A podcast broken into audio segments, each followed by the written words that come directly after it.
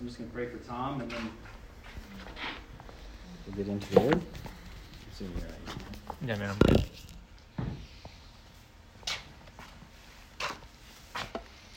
Lord, we just thank you for Tom. We thank you for his heart to glorify you in all that he's doing, Lord. Thank you for the words that you've placed on his heart this morning for us. Lord, I pray that we have ears to hear your word and your spirit moving through Tom. And I pray that I pray for boldness for Tom, for him speaking your truth. And I pray for us that um, the words that are from you, that they would stick and penetrate our heart, and the words that are not, that they would fall away. And Lord, I thank you for Tom's willingness and obedience to come forward and, and teach and preach your word, Lord. And we just pray you bless him for that. In Jesus' name, amen. Amen. Morning, guys. How's it going? Everyone comfortable where they're sitting? Yeah? Can you get up and move closer, please? All right, well, um, we survived daylight savings time, guys. We made it here. Congratulations. Barely. Barely. We're selling T-shirts in the concession on the way out. Um, yeah, how's it going? Everyone kind of groggy? Yeah. Yeah. I feel that. Um, so hopefully today is super lively. We're going to be talking about fasting, so buckle up. That's not a joke, actually. So. Um, But before that, how's it going memorizing the the greatest commandment? Anyone trying that? Anyone feel willing to share their progress? I feel like Scott wants to do it. I'll do it. Do it. Yeah. Hear, O Israel, the Lord is one. The Lord, no. Hear, O Israel, the Lord our God, the Lord is one. Yeah. You shall love the Lord your God with all your heart, with all your soul, with all your mind, with all your strength. Yeah. Maybe different. And you should love your neighbor as yourself. That's good job, man. That's really good. Let's say it together, guys. Hear, O Israel, the Lord our God, the Lord is one. And you shall love the Lord your God with all your heart, and with all your soul, and with all your mind, and with all your strength. The second is this: you shall love your neighbor as yourself. Cool. So we're trying to memorize this, guys, over this series. Um, and we're, we kind of split it into two parts. Like the first part, we were talking about the whole idea of following Jesus, the way of Jesus, holiness, his work and our work partnering together.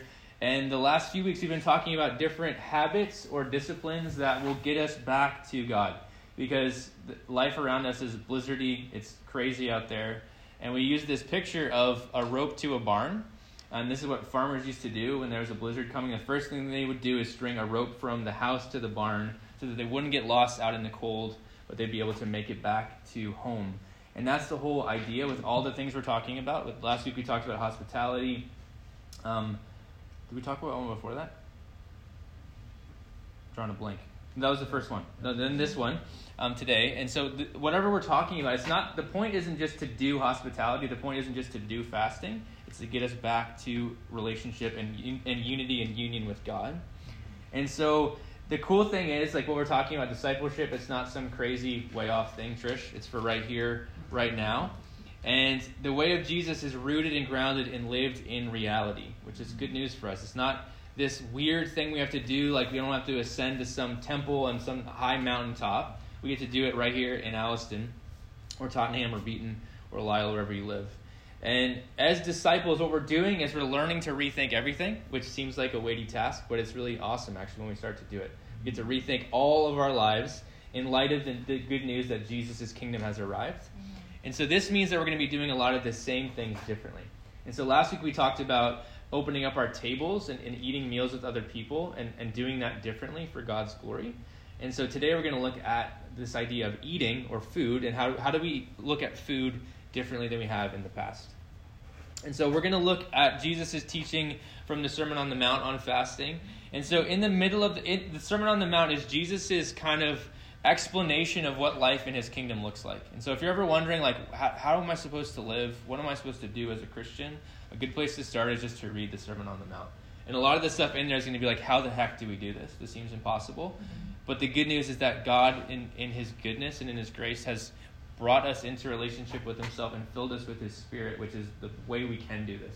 That's how we're empowered to do this, is in partnering with him. And we do this in grace as well, because we're not going to do it perfectly. We learn in the process. So he's just talked about giving to the needy, and he's talked about prayer, which are both pretty normal parts of Christianity, I would say. Like, we have a giving box. We've prayed already today. But this whole idea of fasting, it, it almost seems like the weird uncle that no one really wants to talk about or have over or just doesn't know how to deal with them. Um, but both, like, obviously giving and prayer we see as normal and necessary.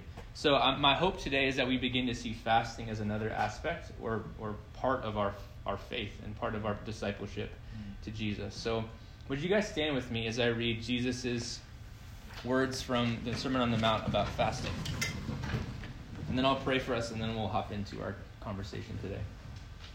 So this is Jesus speaking. He says, "And when you fast, do not look gloomy like the hypocrites, for they disfigure their faces, that their fasting may be seen by others. Truly, I say to you, they have received their reward. But when you fast, anoint your head and wash your face, that your fasting may not be seen by others, but by your Father who is in secret. And your Father who sees in secret will reward you." The word of the Lord. So, Father, we thank you this morning for the reality that you are good, that you are a, a, a loving Father who wants good things for his children. And so when we look at this idea of fasting, I pray that we could lay aside our own Um, preconceived ideas or thoughts about what it even is, and that Jesus, that we would learn from you what it looks like to fast, uh, the importance of fasting, and Holy Spirit, that we would sense um, an invitation and an empowering and a and a delight even at the idea of, of looking at something that we do all the all the time differently. And so would you just come and have your way this morning? I pray that you would unite us and that you would be made glorious as we think about these things t- together, Lord. So come have your way. We pray this all in the name of Jesus. Amen. Amen. And you guys can be seated. Anyone feel comfortable sharing their uh, favorite meal? Steak. Steak. All right. What else we got? Tacos. Tacos. Isaiah? I don't know. Oh, you don't even know. I think it's Cheerios, bro. Every time I'm at your house, you're eating Cheerios. It's often eight o'clock at night, too. You're just mowing down Cheerios. What else? Mom's spaghetti. Oh, shout out Eminem. All right. Got it. Well, anything else? Audrey, what do you got? Chicken noodle soup. Chicken noodle soup, nice. Good answer. Well, I love food. Um, I really do. I love eating at restaurants. I love hearing about when you've eaten at restaurants. I want to know what you ordered, how it tasted, why you ordered that. I, I just, I could talk about food all day. And if I could have my dream job, it would be, I, I think I mentioned this last week, some type of combination of like food critic slash theologian. That would be like my dream come true. So I love food. And food, I want to be clear off the hop, food is a really good thing. It's a gift from God. So today when we're talking about not eating, it's not that we're saying eating is bad or food is bad. It's just we want to think about eating differently. And so with fasting, I have an interesting experience with fasting because I love food so much. And I wanted, two stories come to mind just off the hop, and um, hopefully you'll be able to relate to some of them and, and maybe not. But the first story is, I, I remember being, the first time I ever fasted, um, it was for a youth, I went on a youth trip, I was probably like seventeen, we went away with our youth group, I was super excited, we we're going to go to this cool place in the mountains, really looking forward to it. We get there, and they tell us upon arrival, hey guys, we're not going to eat until next, t- till tomorrow at lunchtime. I'm like, what? No explanation. No under, unpacking what fasting even is. It was just a chosen mandatory fast that we had to partake in. And I was like, this doesn't seem, this is like more torturous than anything else. This is not, this is not helpful. And so in that story, it exposed my lack of understanding about what fasting even is. I was perplexed and confused, and I'm not proposing that we're going to do that, that, hey guys, none of you can eat until next week this time. Um, mandatory fasting is not something that's to be forced on us as followers of Jesus. And then the other story that comes to mind, kind of on the other end of the spectrum, is I've been trying to implement and practice this over the last couple years. And one of the first times I did it, I want to apologize to my family for this, but you'll remember this story. I hadn't eaten. It wasn't even that long. I had dinner the day before. I didn't have breakfast, and I didn't have lunch. And so I I was cooking us hamburgers on the barbecue. You remember this, Theo. You're already laughing. And I came inside, and I was like, no one talk to me. No one look at me. I need to eat. And I just sat at the end of the table, didn't even talk to my family at all because I was like, I have to eat. And It was brutal. It was not good. It was not a good scene. I had to do some repenting afterwards. So in that story, on that end of the spectrum, I had a wrong motivation. See, I was trying to do this thing for God, and I completely overlooked my family. And I was like, you, don't you guys know I haven't eaten in like, you know, twenty-four hours? It's really not that big of a deal. But but I went from from not eating to gorging. And just and I think that defeats the entire purpose altogether. And so in both of these stories, one is like this massive lack of understanding, and the other one is this this wrong motivation and the outworking not being about being closer to God or other people, or about just getting something done. And so maybe you're like me and you're not sure how to practice fasting. Maybe you have no interest in it and you're like, I'm not, I'll get through this and I'll go home and I'll never think about this again. Um, but just to be clear, fasting is hard, full stop, because it's hard. Fasting is hard. There's no spiritual gift of fasting. It's not that some of us are called to it and some of us aren't. It, I, I would say, and I hopefully I will be able to argue biblically, that it is something, it's an invitation for us from God to cultivate a new hunger for Him. And that's something I think we could all do with. And some of us may feel stuck in our relationship with God. We may feel plateaued. And maybe, just maybe, this is the thing that could kind of unlock whatever is, is lodged and stuck within you. Mm-hmm. And so let's just let's start at the beginning and, and work towards a definition of what fasting even is. I don't know if you guys have noticed, if you've been on social media over the last little bit, fasting is having a bit of a moment culturally.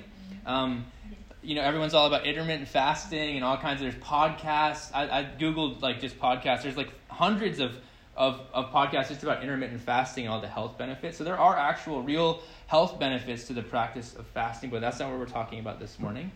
And it's not even an exclusively Christian discipline. If you think about our friends who are Muslim, they would do all kinds of fasting throughout their calendar of their faith as well. So it's not just a supremely Christian or, or uniquely Christian practice. But what we believe as followers of, of Jesus is we, we're living in a different story. And this scripture, this Bible that we read from, defines for us kind of God's world and our place in it. And scripture is authoritative in our lives. And in, in the scripture, there's a lot to say about fasting if we're willing to pay attention. And so just for example, we see Moses, the lawgiver, fasting. We see David, the king, fasting. We see Elijah, the prophet, fasting. We see Esther, the queen, fasting.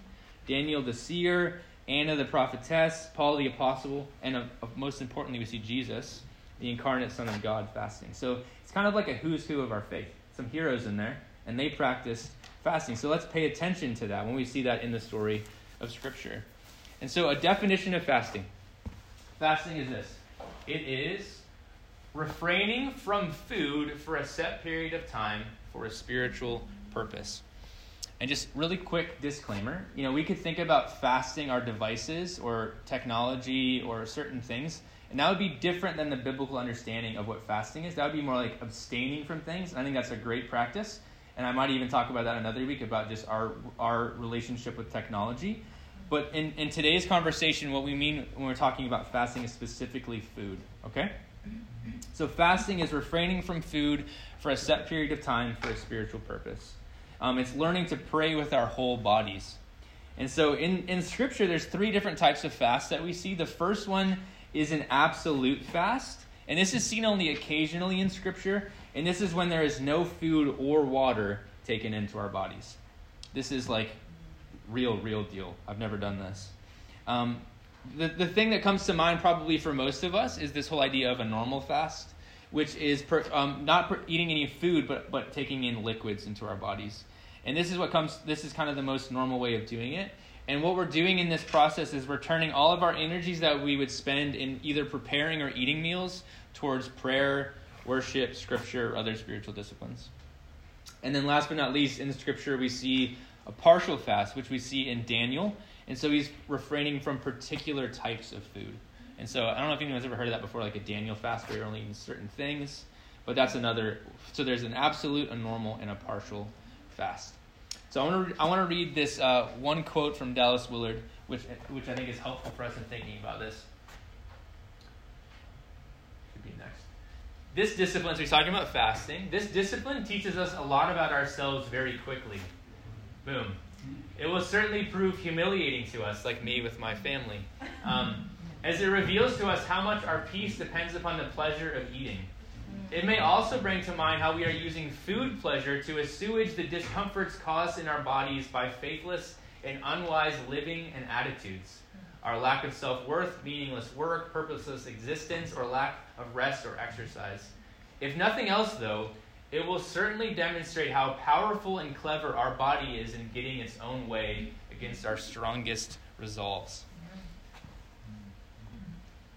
Anyone ever have that where you're like, you're trying not to eat chocolate, and then there's a chocolate bar in your cupboard, and you're upstairs at night laying in there like, what if I just, I can't, you know, you're just fighting it in your bed. And then you run down and have a little nibble, and then don't tell anyone about it. We feel this, and he's saying it's like, it's like, yeah, that's that's a, a little physical representation of a much bigger story that's going on in our bodies. That we have to fight this desire to fulfill just what our bodies want, what our flesh is after. And so in in fasting, it's the desire here is to shift our focus from just all what all the things our bodies want to, to what does our spirit need, and not what is my flesh desire, but what is what is the will of my Father. And so there's subtle shifts that take a long time to work out, but it's these, this practice is helpful in us doing this. So what it does as well is it reveals our dependence.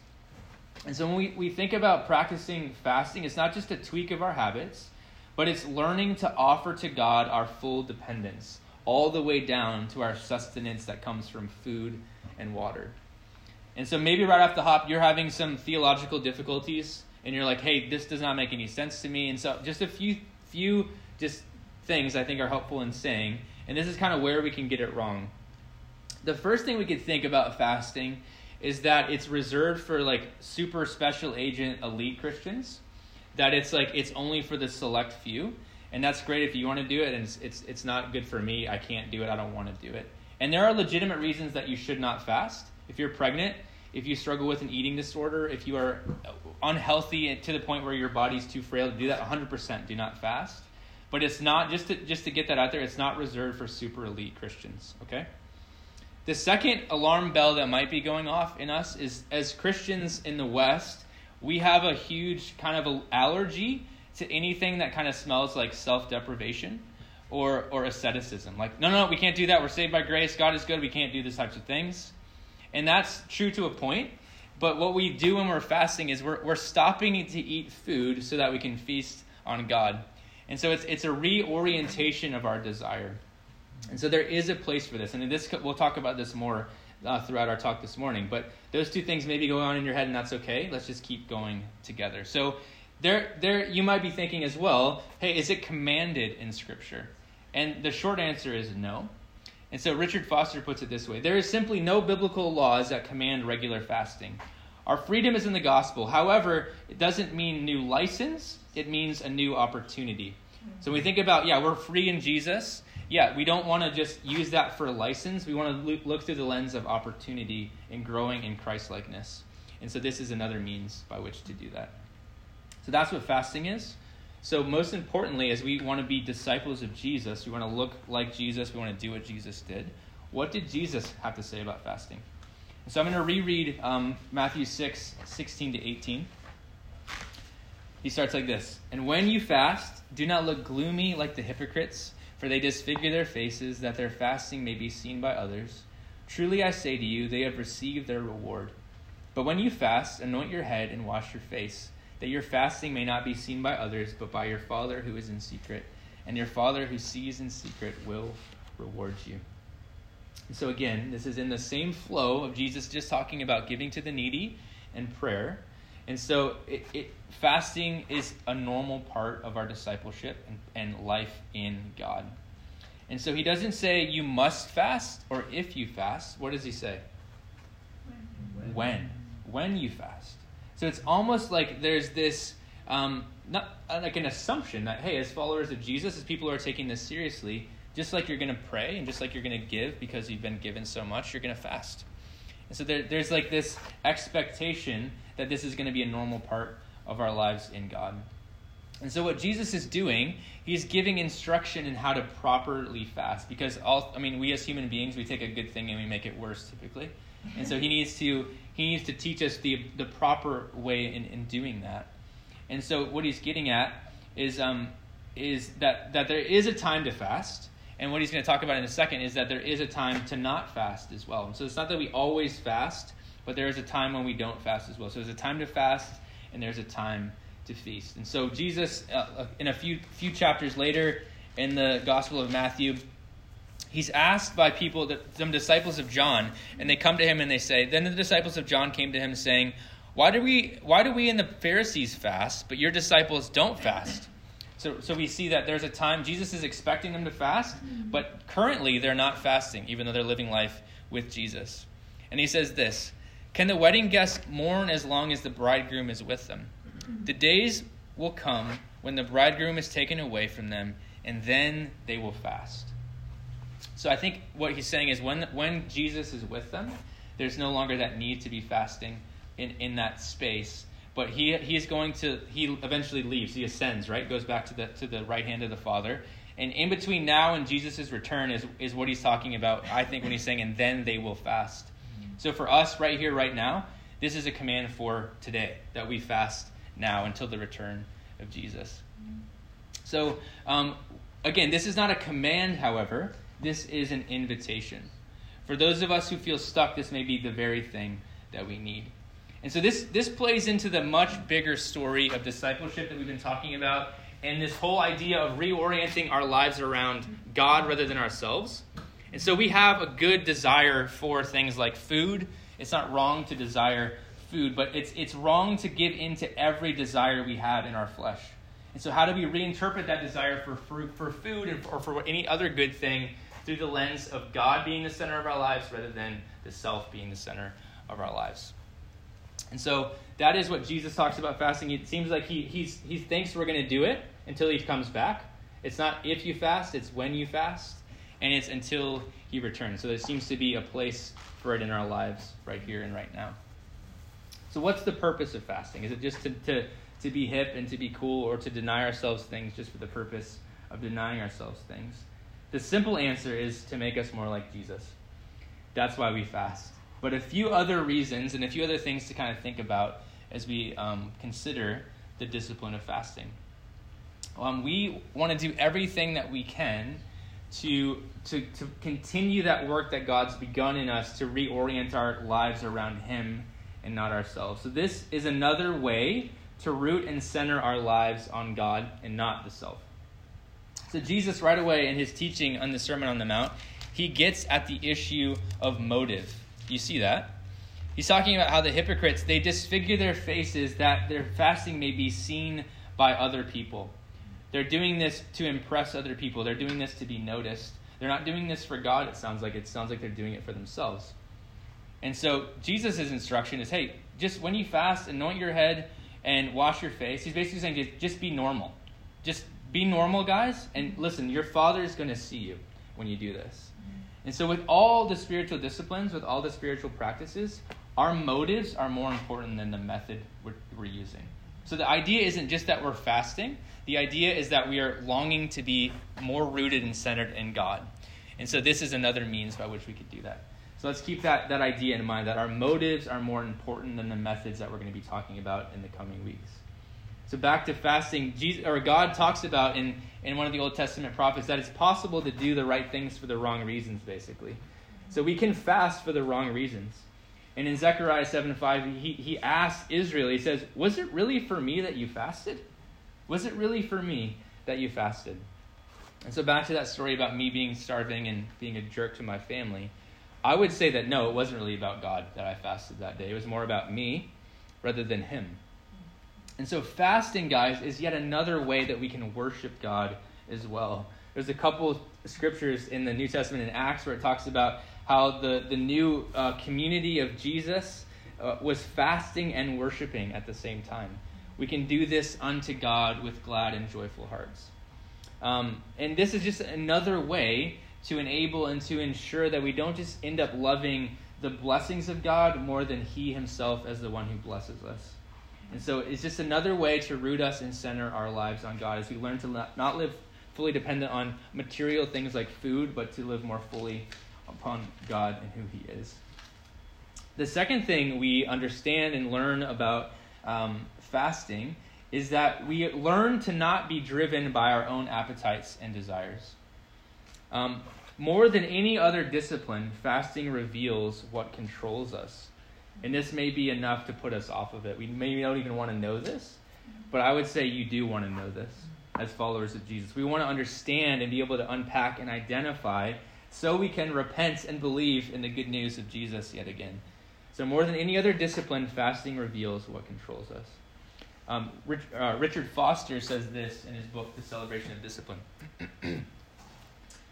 This is a wonderful benefit of the true disciple who longs to be transformed into the image of Jesus Christ. So that's, I think that's most of us here. We cover up what is inside of us with food and other good things, but in fasting, these things surface.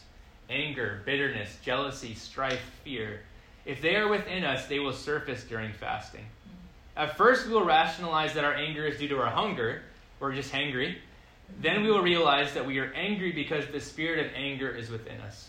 We can rejoice in this knowledge because we know that healing is available through the power of Christ. It's just another way that we're refined. It's another way that we see what's actually going on underneath the surface in our lives. This is good for us. It's difficult, but it's good for us. Fasting, what it does is it breaks our default connections and reorients us towards a greater good and a greater food in this case, which is intimacy with God and enjoying God. The next thing we, we learn in the why of fasting is this, is that it invites us to live from a different source. So it's another practice in learning dependence on God and not on ourselves or material things. We learn that we are sustained, like Jesus says, by every word that comes from the mouth of God. And so in that place, we're learning that it's not bread alone that we live by and on. Food does not sustain us, God does. And so like Jesus said, one day we'll be able to say, our food is to do the will of the one who sent me. Our food is to do the will of the Father. So as we learn to practice fasting, we begin to feast on God.